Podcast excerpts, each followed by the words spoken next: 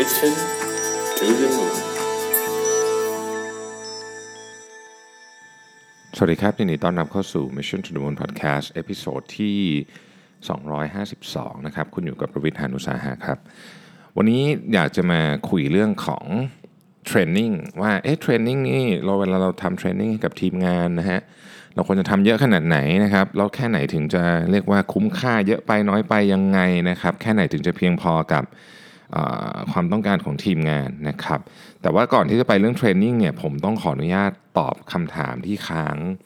ไว้แบบพอสมควรนะครับก็เดี๋ยวเดี๋ยวเราจะไปคุยเรื่อง training กันตอนสุดท้ายนะ แต่ว่าขอตอบคำถามที่ยังค้างอยู่ใน inbox ก่อนนะครับ อันดับแรกนะครับมีท่านถามเกี่ยวกับเรื่องหนังสือมานะครับว่าเรื่องพัฒนาธุรกิจอะไรเงี้ยจริงต้องบอกว่าหนังสือเนี่ยมันมีเยอะมากแต่ว่าเอาเล่มที่ผมนึกออกเดี๋ยวนี้เลยนะฮะเรื่องเกี่ยวกับการทำธุรกิจส่วนตัวที่ผมชอบนะฮะ เล่มหนึ่งชื่อ The Hard Thing About Hard Things เล่มนี้ดีมากนะครับก็เป็นเล่มที่ผมรู้สึกว่ามันเขียนแล้วมัน real ดีนะครับ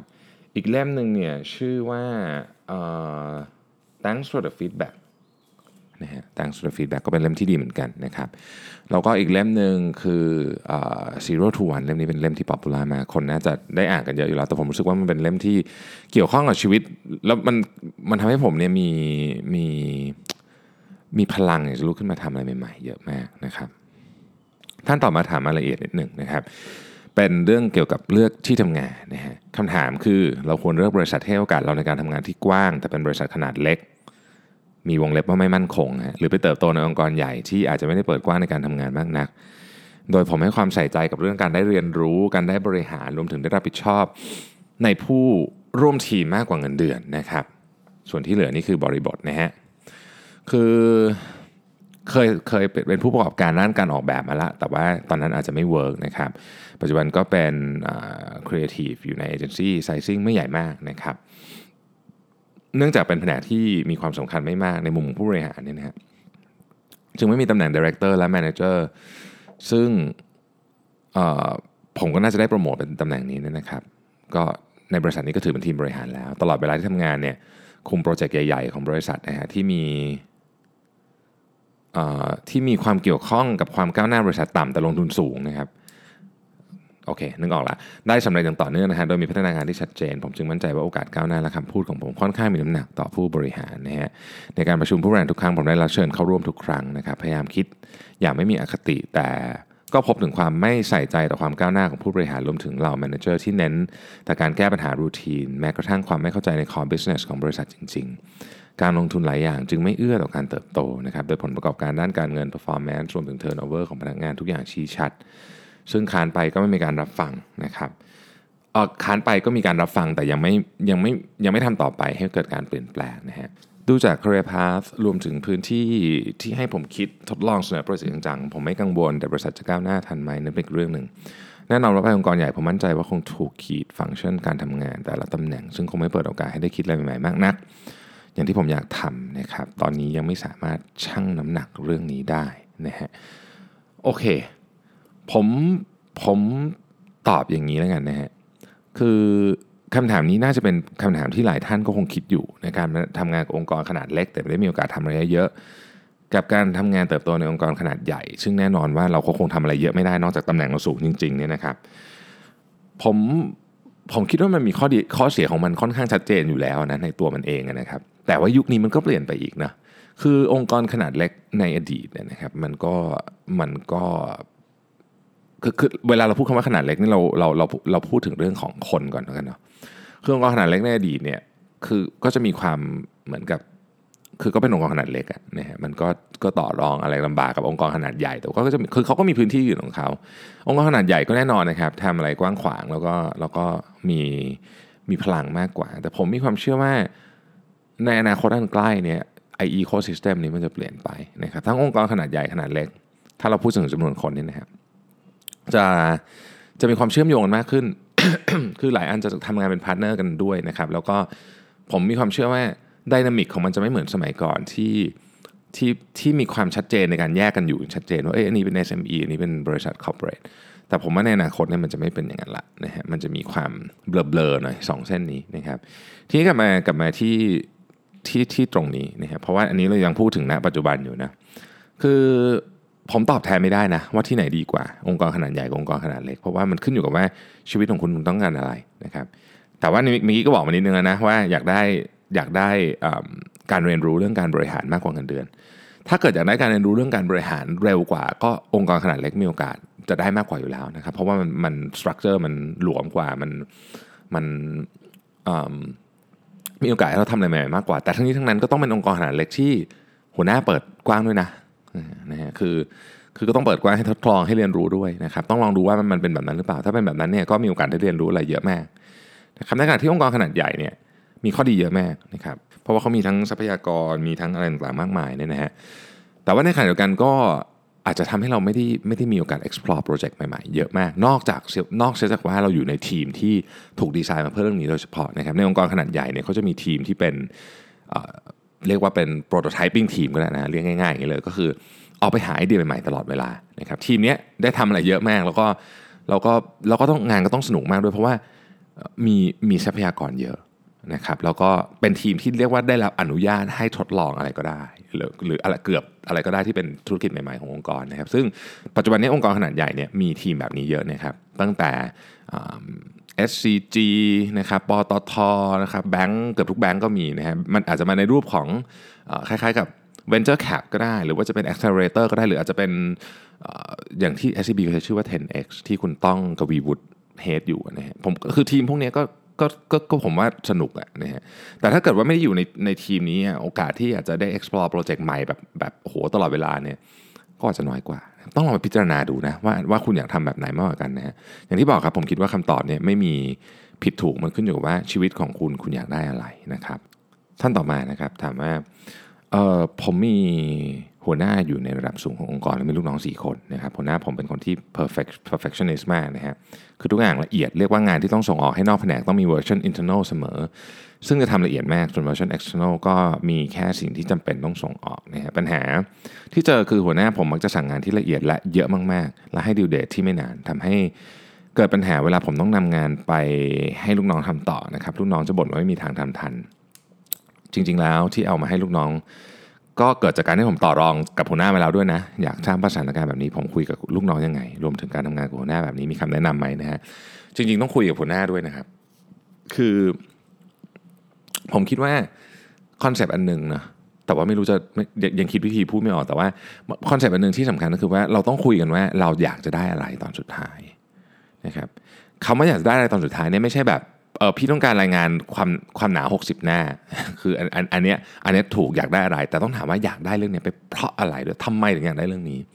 จะเอารายงานหนา 60 หน้าไปทำไม ถ้าสมมติว่ารายงานหนาเพียง 5 หน้า มันได้ผลปลายทางเท่ากัน อันนี้คือสมมติโจทย์นะคำถามก็คือเราจะเอาไปทำไมครับ ถ้าเกิดว่าคำตอบคือเขาคนที่ใช้ต่อเขาจะเป็นจะต้องเอาสเปคละเอียดจริงๆ ยกตัวอย่างสมมติผมแบบแบบเวลาเราสร้างตึกอะนะฮะมันจะมีแบบที่ละเอียดมากๆ นะครับที่ละเอียดแบบสุด ๆ ไปเลย แล้วก็มันมันก็จะมีคนที่ทำแบบละเอียดกว่าคนปกติอีกคำถามคือทำไมเขาถึงทำแบบละเอียดกว่าคนปกติ มันอาจจะเป็นเพราะว่างานมันดีเทลมาก มันละเอียดมาก เขาก็เลยต้องทำให้ หรือเขาเป็นคนที่ต้องการที่งานออกมาเพอร์เฟกต์ร้อยเปอร์เซ็นต์ลูกค้าอยากได้ของที่แบบ exceptional นี่ไม่ใช่ตึกเฉยๆ แต่ต้องเป็นตึกที่สวยที่สุดในกรุงเทพอย่างเงี้ยงานหนาแบบมันก็จะต้องหนากว่าปกติอยู่แล้วนะครับคำถามก็คือว่าเราทำไปเพื่ออะไร ถ้าเกิดว่า ตัวหัวหน้าเนี่ยสามารถตอบได้นะหัวหน้าของคุณเนี่ยบอกว่าเฮ้ยเราทำเรื่องนี้ที่เราต้องทำละเอียดขนาดนี้ เพราะว่าอย่างนี้มันมีประโยชน์กับคน 1 2 3 4นะครับคุณต้องเอาไอวายนั้นนะมาอธิบายให้ลูกน้องคุณฟังแล้วก็ต้องทำความเข้าใจว่าอ๋อที่ฉันทำไปเนี่ยฉันทำไปเพื่ออะไรนะครับไม่ใช่แค่ทำเอาหนาอย่างเดียว แต่ว่ามันหนาแบบมันมีเหตุผลด้วยนะแต่ถ้าเกิดว่าหัวหน้าเขารู้สึกว่าไม่ฉันอยากทำหนาเพราะว่าฉันชอบหนาๆอย่างเงี้ยไอแบบนี้ต้องคุยกันนะว่า เอาจริงครับพี่คือการทำไปเนี่ยมันเปลืองทรัพยากรองค์กรนะที่มันทำเกินความจำเป็นไปเยอะๆเนี่ยนะฮะมันมันมันเกินสิ่งที่เรียกว่าร้อยเปอร์เซ็นต์ไปละคืออันนี้มันไอ้ที่เกินไปเยอะๆเนี่ยมันมันเป็นเวสนะมันเป็นเวสของเวลาของคนอื่น ก็ต้องคุยกันในเรื่องเอาวายไปคุยนะครับทำทำไมนะฮะอีกท่านหนึ่งถามมานะครับว่าเวลาจะทำอะไรใหม่ๆ ที่จะ disrupt อะไรอย่างเงี้ยต้องต้องคิดถึง ROI ด้วยไหมนะฮะ ก็ผมตอบนี้คือจริงๆ ตัวตัววัดเวลาเราทำโปรเจกต์ใหม่เนี่ยมันมีเยอะนะครับ ROI ถ้าเอามาวัดคงอาจจะไม่ผ่าน ดังนั้นต้องเอา metrics อื่นมาแต่ผมยังเชียร์นะครับว่าควรจะมี metrics เยอะๆ อันหนึ่งที่อยากให้ไปลองอ่านดูก็คือพวกหนังสือสตาร์ทอัพที่เขาพูดเรื่อง Matrix คือ Matrix ของสตาร์ทอัพเนี่ยจะแรกๆ ยังไม่มีหรอก ROI เพราะว่ายังไงมันก็มันก็ยังไม่มีนะมันก็จะเป็น traction เรื่องอื่น เช่น user ที่เข้ามา sign up หรืออะไรเงี้ยซึ่ง ผมคิดว่าพวกนั้นมา adapt ได้ หรือถ้าเกิดเอาที่ผมใช้แบบส่วนตัวแบบ personal นะ ผมใช้ cover ครับ ลองกลับไปอ่านดูนะฮะ มันมีบทความที่ผมเขียนอยู่เรื่อง cover อยู่ในเพจ Mission to the Moon นี่แหละ อีกท่านหนึ่งถามมาว่าเนี่ยทำงานมาตามมา 10 ปี ออกมาทำงานส่วนตัวได้ 5 ปีนะครับรู้ข้อเสียงตัวเองว่าไม่ขยันเท่าที่ควรและขาดความสม่ำเสมอและความตั้งใจนะครับก็คืออยากจะทำได้ดีกว่านี้นะฮะทั้งเรื่องกิจการแล้วก็เรื่องของสุขภาพด้วยนะครับแต่ขาดแรงจูงใจ มีวิธีช่วยเพิ่มแรงจูงใจให้ไปอย่างต่อเนื่องได้ไหมนะครับ อืมอันนี้ผมคิดว่ามันเป็น personal trick นิดหน่อยมันต้องถามว่าอะไรที่เป็นสิ่งที่เราที่เราใช้แล้วมันกระตุ้นเราได้ดี อย่างอย่างตัวผมเนี่ยผมพูดเลยว่าทั้งหมดทั้งมวลเนี่ยเรื่องงานเรื่องอะไรทั้งหมดเนี่ยนะฮะมันเกิดขึ้นมาจากเรื่องวิ่ง คือมันมันมันวนๆอยู่รอบเรื่องวิ่งอะ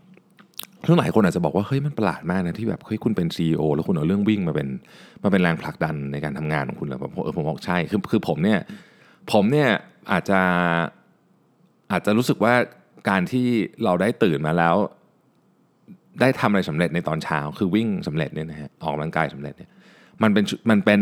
แรงจูงใจที่จะให้ทำนู่นนี่ไปทั้งวันนะเออเนี่ยก็ลองหาดูครับว่าคุณเป็นคุณมีลักษณะแบบนี้ คืออะไรที่อะไรที่เป็นตัวกระตุ้นของคุณแล้วก็ผมว่าใช้นั่นแหละนะฮะเป็นแรงขับเคลื่อนครับ อีกท่านหนึงถามมานะครับบอกว่าวัยรุ่นส่วนใหญ่แถวต่างจังหวัดเนี่ยถ้าถ้าจะทำงานก็ต้องเข้ามาทำงานในเมืองนะฮะ จนคนที่อยากจะพัฒนาบ้านเกิดหรือคนรุ่นใหม่ๆเหลือน้อยเนื่องด้วยโอกาสในการทำงานและค่าจ้างที่ถูกจะทำอย่างไรให้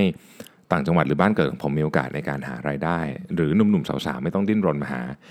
รายได้ในเมืองโดย ไม่ต้องรอรัฐบาลเพียงอย่างเดียวนะครับอันนี้ต้องบอกก่อนว่าถ้าเอากระแสแบบ global trend เนี่ยนะครับอันเนี้ยอาการจะหนักขึ้นนี่ก็คือหมายถึงว่า คนจะย้ายเข้าเมืองใหญ่มากขึ้นนะครับมันมีตัวเลขของ UN นะฮะถ้าผมจำตัวเลขไม่ผิดเนี่ยประมาณอีกสักเจ็ดปี ต่อจากเนี้ย คนประชากรครึ่งหนึ่งของโลกอะจะอยู่ในเขตที่เรียกว่าเป็นเขตเมืองนะครับซึ่งซึ่งมันก็อาจจะตรงข้ามกับสิ่งที่สิ่งที่สิ่งที่ท่านที่ถามมาอยากได้เลยเนี่ยนะฮะอันตอนนั้นมันมันเป็นเทรนด์ทีนี้แต่ว่ามันก็ไม่ใช่ร้อยเปอร์เซ็นต์ถูกไหมคือมันก็จะต้องมีข้อยกเว้นหรือหรือมันก็จะมีสิ่งที่แตกต่างออกไปได้นะครับคำถามก็คือว่าผมผมผมคิดว่าอันนี้มันไม่ใช่มันไม่ใช่งานที่คนคนเดียวทำได้ แต่มันเป็นงานระดับ effort ระดับใหญ่ ผมอยากให้ไปดู ขอนแก่น Smart City คือขอนแก่นก็เป็นเมืองใหญ่อยู่แล้วนะฮะแต่ว่าเขาสามารถที่จะดึงดึงเขาเรียกว่าอะไรอะดึงศักยภาพของเมืองออกมา แล้วก็ทำให้ทำให้คนที่อยู่ที่นั่นเนี่ยรายได้ก็ดีขึ้นนะครับ คุณภาพชีวิตก็ดีขึ้นนะครับ น่าจะเป็นตัวอย่างต้นแบบเลยนะครับ จริง ๆ ผมมีรุ่นพี่ท่านหนึ่งนะครับที่ที่ทำอันนี้อยู่เลยนะครับ พี่พี่นัทนะฮะถ้าเกิดพี่นัทฟังอยู่ ก็เดี๋ยววันหนึ่งอาจจะขออนุญาตลองสัมภาษณ์พี่นัทเรื่องนี้ดูวันก่อนก็เห็นพี่นัทลงมีทีวีไปสัมภาษณ์นะฮะหรือหรือหรือหรือเพจใหญ่ๆหนึ่งไปสัมภาษณ์เรื่องเนี้ยเรื่องเรื่องขอนแก่น Smart City ซึ่งผมคิดว่าวิธีการคิดแบบนี้ครับก็คือทั้งภาคเอกชนทั้งภาครัฐเนี่ยมาร่วมมือกันแล้วก็พัฒนาเมือง เป็นทางออกที่ที่ที่น่าจะเป็นไปได้มากที่สุดแล้วในการทำให้คนเนี่ยไม่จำเป็นต้องย้ายเข้ามาอยู่ใน คือพูดง่ายๆคือไม่ต้องมารวมตัวกันอยู่ที่ใดที่หนึ่ง นะครับก็ต้องทำให้สถานที่ที่อยู่เนี่ยเจริญขึ้นนะครับอ่าท่านนี้น่าสนใจนะครับบอกว่าเอ่ออยากจะรบกวนปรึกษานะครับบอกว่าฟังเรื่องวิ่งมาราธอนนะฮะแล้วแล้วเขิมอยากออกกำลังกายดูแลสุขภาพบ้างนะครับแต่ลองละวิ่งไม่ใช่ทางตัวเองนะฮะจึงลองไปสมัครฟิตเนสเจ้าดังยี่ห้อหนึ่งนะครับเพราะมีคลาสหลากหลายให้เล่น แต่ค่าสมาชิกค่อนข้างสูงทีนี้แอบเครียดเพราะเราคิดว่าจริงๆ ออกกำลังกายที่ไหนก็ได้นะครับออกไปวิ่งสวนสาธารณะอยู่คอนโดก็ได้ มีลู่วิ่งให้วิ่งนะฮะมีเพื่อนเครื่อง ปั่นจักรยานให้ใช้ทำไมต้องไปฟิตเนสด้วยแทนที่จะเอาเงินไปทำอย่างอื่นนะครับ อีกมุมหนึ่งก็มองว่าเพื่อสุขภาพนะฮะอะไรอย่างนี้นะครับ ทีนี้เลยถามว่าการไปสมัครฟิตเนสเนี่ยคิดถูกแล้วหรือเปล่านะครับคือต้องบอกว่าอย่างนี้นะฮะส่วนตัวผมเนี่ยอันนี้เป็นความชอบส่วนตัวนะฮะคือเนื่องจากว่าผมอะบางทีก็คือนอกจากไปวิ่งกันนะที่ต้องออกไปข้างนอกเนี่ย คือเนื่องจากตารางผมมันงานมันเยอะมากนะครับก็เลยก็เลยชอบออกกำลังกายอยู่ที่บ้าน เพราะว่ามันมันสะดวกดีนะฮะทีนี้เนี่ยโอเคแหละการออกกำลังกายที่บ้านเนี่ยอุปกรณ์อุปกรณ์อะไรก็ไม่มีคลาสก็ไม่มีใช่ไหมผมผมแนะนำอันนี้ฮะขออนุญาตแนะนำอีกครั้งหนึ่งนะครับ Nike Training Club ฮะคือเป็นเป็นแอปพลิเคชันที่ผมชอบมาก คือ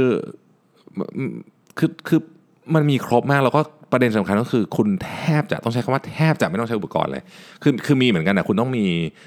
อย่างน้อยๆต้องมีแมทโยคะอันหนึ่งแมทแมทโยคะหรือแมทอะไรก็ได้ที่คุณเอาไว้คือมันต้องมีท่าที่ลงมานอนลงอะไรอย่างเงี้ยนะฮะแล้วก็ถ้าเกิดว่าคุณมีเวทมันจะเล่นคลาสที่มันยากขึ้นไปได้ หรืออุปกรณ์นิดคือนิดนิดหน่อยมากๆอะเรียกว่าน้อยมากๆนะฮะแล้วก็คือตื่นมาเล่นได้เลย เพราะฉะนั้นแล้วแล้วผมเชื่อว่าประสิทธิภาพไม่แตกต่างอะไรกับไปฟิตเนสสิ่งที่แตกต่างกันมีนิดหนึ่งก็คือ คุณต้องมีพลังใจและวินัยในการควบคุมตัวเองสูงมากว่าต้องตื่นมาเล่น นะครับอันนั้นแหละมีแค่นั้นนะเพราะว่าบางทีพอเราไปถึงฟิตเนสอะคือถ้าเกิดเราขับรถมาถึงฟิตเนสแล้วอะยังไงยังไงเราก็คงเล่นอะใช่ไหมเพราะว่ามันมาถึงแล้วอุตส่าห์ขับรถมาถึงแล้วแต่อันนี้มันมันต้องใช้พลังใจของตัวเอง ซึ่งมันมันง่ายมากเลยครับในตอนเช้าที่บางทีเราจะแบบง่วงอะนอนต่อดีกว่าอะไรเงี้ยเพราะฉะนั้นถ้าเกิดว่าเราแก้ปัญหาเรื่องนั้นได้ ผมก็คิดว่า เอาจริงๆนะคือคุณคนทำฟิตเนสอย่าอย่าโกรธผมนะผมคิดว่าการไปฟิตเนสก็ไม่ได้ขนาดนั้น นอกจากคุณจะโอ้โห มีเทรนเนอร์ทำอะไรเป็นเรื่องเป็นราวนั้น ก็ควรจะไปเล่นที่ฟิตเนสนะครับอะคำถามที่ค้างอยู่น่าจะครบถ้วนแล้วนะครับผมตอนนี้ขออนุญาตเข้ามาในส่วนเนื้อหาของ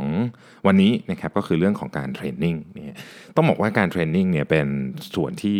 เราใช้จ่ายเงินกันค่อนข้างเยอะนะครับในสหรัฐอเมริกาเนี่ยเก้าหมื่นล้านเหรียญนะฮะ คือไอ้ใช้จ่ายเยอะไม่เป็นไรหรอกนะฮะคือขอให้มัน work ก็แล้วกันเนาะจริงๆการ training เนี่ยต้องบอกว่าโตเยอะมากนะครับปี 2017 เนี่ยนะฮะโตเทียบกับปี 2016 เอาในอเมริกานะ 32%นะแทบจะไม่มีธุรกิจไหนที่โตตัวเลขนี้เลยนะฮะคือคือหมายถึงว่าทั้ง industry นะใหญ่มากคือคือโตเยอะมากนะครับ เพราะว่าผู้บริหารหรือตัวบริษัทเองเนี่ยให้ความสำคัญกับเรื่องนี้มากนะครับเราต้องการให้คนของเราเนี่ยเป็น workforce ที่มีความสามารถมีความคอมเพ t i ทีฟมากขึ้นนะครับ แล้วก็ความเชื่อหนึ่งก็คือว่าถ้าเราให้โอกาสคนเรียนรู้เนี่ยเขาจะอยู่กับเรามากขึ้น turnover rate ก็จะต่ำลง engagement ก็จะมากขึ้นนะครับ ก็ก็ถูกต้องนะฮะความเชื่อทั้งหมดนี้ก็ผมผมก็คิดว่าเป็นเรื่องที่ถูกต้อง ทีนี้ทำยังไงถึงจะไม่ overtrain นะฮะ overtrain นี่ก็เป็นเป็นศัพท์ที่เราเจอบ่อยตอนออกกำลังกายนะครับก็คือการออกกำลังกายมากเกินไป ซึ่งผมคิดว่าในการเทรนนิ่งของบริษัทเนี่ยมันก็มีการ overtrain เหมือนกันนะฮะหรือว่าเทรนผิดจุด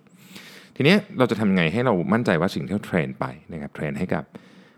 ทีมงานของเราไปเนี่ยนะฮะนั้นบทความวันนี้เนี่ยก็จะมาจาก Harvard Business Review ชื่อ When Companies Should Invest in Training Their Employees and When They Should Not คือเมื่อไหร่ที่ควรจะลงทุน เมื่อไหร่ที่ควรจะไม่ลงทุนในเรื่อง training เพราะไม่ใช่ทุก training ที่ควรจะทำนะครับตัวอย่างเนี่ยเขาพูดถึงบริษัทเป็น financial service นะฮะขนาดใหญ่มากนะครับ ต้องการให้ให้ผู้เขียนเนี่ยไป train เรื่องของ entrepreneurship คือให้ทำงานแบบ ลดไซโลลดอะไรพวกนี้เนี่ยนะครับ ซึ่งความคาดหวังของบริษัทหรือผู้จ้างงานเนี่ยคือบอกว่าอยากจะให้กระบวนการในการตัดสินใจเนี่ยเเร็วขึ้น แล้วก็ให้ทีมงานพนักงานเนี่ยสามารถตัดสินใจได้ด้วยตัวเองไม่ต้องมารอ approval ตลอดเวลานะครับแต่ผู้เขียนเนี่ยบอกว่าเฮ้ยเรื่องนี้มันอาจจะไม่ได้แก้ปัญหาได้ด้วยการเทรนนิ่งนะครับเพราะก่อนที่จะเทรนเนี่ยเราต้องเราต้องไปหากันว่าสิ่งที่เราอยากจะทำเนี่ย มันมันสามารถไอ้ปัญหาที่เราอยากจะแก้เนี่ยมันสามารถแก้ด้วย training หรือเปล่าอย่างในกรณีนี้เนี่ยแก้ปัญหาด้วย training ไม่ได้นะครับในในเคสนี้เนี่ยเขาไม่ได้เขาไม่ได้เขาไม่ได้ขาด skill คือคือการขาด skill ไม่ไม่ได้เป็นต้นตอของปัญหานี้นะครับ เพราะว่าหลังจากที่ไปสืบแล้วเนี่ยค้นพบว่าจริง ๆ แล้วเนี่ยปัญหาเนี่ยมันเกิดขึ้นจากเรื่องเหล่านี้ 1. กระบวนการในการตัดสินใจไม่แน่นอนนะครับไม่รู้ว่าหัวหน้าของแผนกไหนที่มีอำนาจการตัดสินใจสูงสุดกันแน่ในเรื่องนี้นะครับเพราะว่าองค์กรมันใหญ่มากนะฮะอันที่ 2 คือทุกอย่างถูกรวบอำนาจไว้ที่ผู้บริหารระดับสูงหมดนะครับอันที่ 3 คือเวลาพนักงงานตัดสินใจไปแล้วเนี่ยไม่มีการไม่มีตัววัดอะวัดวัดวัดถูกผิดหรือหรือยังไงตัดสินใจแล้วได้อะไรหรือไม่ได้อะไรนะฮะสี่ก็คือไม่มีเทคโนโลยีในการเคลื่อนย้ายข้อมูลที่เร็วพอ จากจากที่ที่จากที่ที่มันอยู่ไปถึงคนที่ใช้ในการตัดสินใจ ดังนั้นเรื่องนี้เนี่ยแก้ปัญหาด้วยการ training train เท่าไหร่ก็ไม่ต่างนะครับดีไม่ดีอาจจะหนักกว่าเดิมอีก เพราะว่ามันอาจจะ backfire ขึ้นมาถึงถึงความรู้สึกที่ทำให้คนรู้สึกว่าเฮ้ยจริงๆโครงสร้างบริษัทเรามันแย่มากเลยว่ะเพราะฉะนั้นเรื่องนี้เป็นเรื่องของ process flow ฮะต้องไปแก้ process ข้างใน training ช่วยอะไรแทบจะไม่ได้นะครับดังนั้นเขาบอกว่าก่อนที่จะ train อะไร หรือก่อนที่จะวางแผน training อย่างเงี้ยผม เอ่อเนี่ยพรุ่งนี้ผมมีคุยเรื่องวางแผน training ของปีหน้าทั้งหมดเนี่ยนะฮะก็มาพอดีเลย มันก็ต้องถามว่า1นะครับเราเนี่ยเอ่อเราเราเรามี system นะในการซัพพอร์ต behavior ใหม่ที่เราอยากจะจะทำหรือยังคือการการ training เนี่ยมันคือการเปลี่ยน behavior อันหนึ่งถูกไหมเพราะฉะนั้นเรามีเรามีเรามี support เรื่องนี้หรือยังนะครับเราพูดเรื่องนี้ชัดเจนไหมนะครับข้อ 2 เรา communicate เรื่องไปยังนะครับ ข้อ 3 เราจัด priority ถูกหรือยังนะครับ ข้อ4เนี่ยเรามี culture ที่จะ support เรื่องนี้ไหม เรื่องพวกนี้มันเกี่ยวกับ decision making process ของบริษัทนะครับดังนั้นเนี่ยต้องบอกว่า decision making process บริษัทเนี่ยต้องทำให้ดีก่อนแล้วแล้วระบบการ training เนี่ยมันถึงจะใส่เข้าไปได้นะครับ คือคือไม่ว่าจะเทรนไปไหนก็ตาม แต่ว่าถ้าเกิดถ้าเกิดวัฒนธรรมองค์กรบอกว่าเฮ้ยฉันจะต้องถาม ถาม approval จากคุณหน้าทุกทุกขั้นตอนที่ฉันทำงานเนี่ยคุณเทรนไปก็ไม่มีประโยชน์นะครับดังนั้นเนี่ยอันที่หนึ่งเลยคือต้องมั่นใจก่อนว่า system ของเราเนี่ยมันมัน support system และวัฒนธรรมของเราเนี่ยมัน support วิธีคิดของการเทรนนิ่งแบบใหม่นะครับอันที่สองtraining จะมีประโยชน์ก็ต่อเมื่อทั้งองค์กรเนี่ยนะฮะตกลงกันหรือว่ามีใช้คำว่าฉันทามติดีไหมว่า ว่าเราจะเปลี่ยนนะครับอย่างน้อยที่สุดผู้บริหารเนี่ยต้อง ต้องตัดสินใจแล้วว่าฉันจะเปลี่ยนนะถ้าเกิดว่าทุกคนบอกว่า เอ้ย เราจะ เราจะ train นู่น train นี่ train train เรื่อง mindset ใหม่ๆ train เรื่อง design thinking train เรื่อง agile แต่ว่า เฮ้ย ทุกอย่างที่ train มา เวลามา implement จริง มันไม่เกิด มันไม่เคยถูก implement จริง ๆ ขึ้นมาเลย คือทุกอย่างก็หายไปกับสายลมแบบนี้นะฮะ แปลว่า organization เนี่ยยังไม่พร้อมที่จะเปลี่ยนนะครับ จะ train คุณจะ train design thinking ส่งคนไปเรียนที่ Stanford D School ก็ไม่มีประโยชน์อะเพราะว่า กลับมามันก็ทำอะไรไม่ได้นะครับมันต้องเริ่มต้นจากความ desire ที่จะเปลี่ยนก่อนนะครับอันสุดท้ายเนี่ย training จะต้องเป็น solution ที่ตอบ strategic purpose คือปัญหานี้ต้องถูกแก้ด้วยเทรนนิ่งไม่ใช่ทุกปัญหาบนโลกใบนี้จะถูกแก้ได้ด้วยได้ได้ด้วยได้ด้วยเทรนนิ่งนะครับคือเทรนนิ่งเนี่ยอย่างน้อยที่สุดต้องเป็นต้องเป็นเขาเรียกว่าส่วนสำคัญของกระบวนการในการแก้ปัญหานี้นะฮะอย่าให้การเทรนนิ่งเนี่ยเป็นเพียงแค่ เออมันต้องมียกตัวอย่างเช่นเขาในตัวอย่างนี้เขาบอกว่ามีบริษัทหนึ่งเนี่ยทำ company wide training นะเป็น mindfulness shop นะครับเพื่อลดความเครียดของการทำงานพนักงานนะฮะซึ่งซึ่งกก็เทรนกันไปเสียเงินมามากมายนะฮะปรากฏว่าเอาคนมานั่งสมาธินะครับปรากฏว่า พนักงานไม่ได้เครียดน้อยลง เหตุผลก็เพราะว่าความเครียดมันมันมันมีต้นต่อที่ลึกซึ้งกว่านั้นนะครับแต่ว่าคนที่จะเทรนเนี่ยเหมือนเหมือนคิดว่าวิธีนี้จะจะจะสามารถแก้ปัญหาได้ทุกเรื่อง แก้ปัญหาเรื่องความเครียดทุกเรื่องแต่จริงๆแล้วมันไม่ใช่ มันมีต้นต่อที่ที่มากกว่านั้นในในที่สุดเขาก็เลยต้องกลับมาดูจริงๆว่าปัญหานี้มันถูกแก้ด้วยเทรนนิ่งหรือเปล่าปรากฏว่าปัญหาเนี่ยมันถูกแก้ไม่ได้ด้วย training มันถูกแก้ด้วย work process นะครับดังนั้นเนี่ยเรื่องนี้สอนเราว่าเฮ้ยไม่ว่าคุณจะเป็นใครก็ตามเนี่ยนะคือคุณจะเป็นคนที่ออกแบบ training หรือว่าคุณจะเป็นคนที่ถูก train หรือไปเนี่ยนะครับหรือสมมติคุณอยากจะไป train เรื่องนี้เนี่ยคุณจะต้องตอบ 3คำถามให้ได้ก่อนว่า 1 train เสร็จแล้วเนี่ยองค์กรเรามี support ของการที่จะเอาเรื่องนี้มาใช้จริงไหมสององค์กรเราพร้อมที่จะเปลี่ยนแปลงหรือยังนะครับแล้วก็3เนี่ยการ training นี่คือคำตอบที่ถูกต้องใช่ไหมถ้าเกิดคุณเช็ค 1 2 3 เป็น yes หมดเนี่ยคุณก็ออกแบบ training นี้ได้ ถ้าคุณอยากไป train อันไหน ถ้าสมมติว่าคุณเป็นคนที่อยากจะออกไป train เนี่ยคุณเช็ค 1 2 3 ข้อนี้ได้ สามารถอธิบายกับ HR สามารถอธิบายกับหัวหน้าคุณได้ คุณก็ สมควรได้รับการออกไป train ในขณะที่ถ้าหากคุณเป็นหัวหน้าแผนก คุณจะต้องดีไซน์เรื่อง training program ให้กับลูกน้อง คุณต้องควรจะต้องเช็ค 1 2 3อันนี้เช่นกันว่า เฮ้ย มันเข้า criteria หรือเปล่านะครับ โอเค วันนี้ก็น่าจะได้ไอเดียไปประมาณหนึ่งนะครับ ผมคิดว่าผมตอบคำถามที่ค้างอยู่ครบถ้วนแล้วนะครับ ส่วนอันไหนที่เป็นคำถามที่ที่ที่มันยาวนิดหนึ่งซึ่งผมก็ได้ตอบไปใน inbox แล้วเนี่ยนะครับว่าอาจจะขออนุญาตไปทำเป็นพอดแคสต์ให้หนึ่งตอนเลยนะครับ เพราะว่าเรื่องมันค่อนข้างที่จะซับซ้อนอย่างเช่น เปิดธุรกิจใหม่ทำยังไงต้องต้อง concern เรื่องอะไรนี่มีคนถามเยอะ แล้วอันหนึ่งก็คือว่า อยากจะให้ผมเล่าเรื่อง time boxing ละเอียดขึ้นกว่าเดิมอีกนะฮะซึ่งเดี๋ยวจะมาทำให้สักวันหนึ่งแหละในสัปดาห์นี้นะครับ ขอบคุณมากนะครับที่ติดตาม Mission to the Moon Podcast แล้วก็ Merry Christmas นะครับวันนี้เป็นวันคริสต์มาสขอให้ทุกคนมีความสุขมากๆครับ สวัสดีครับ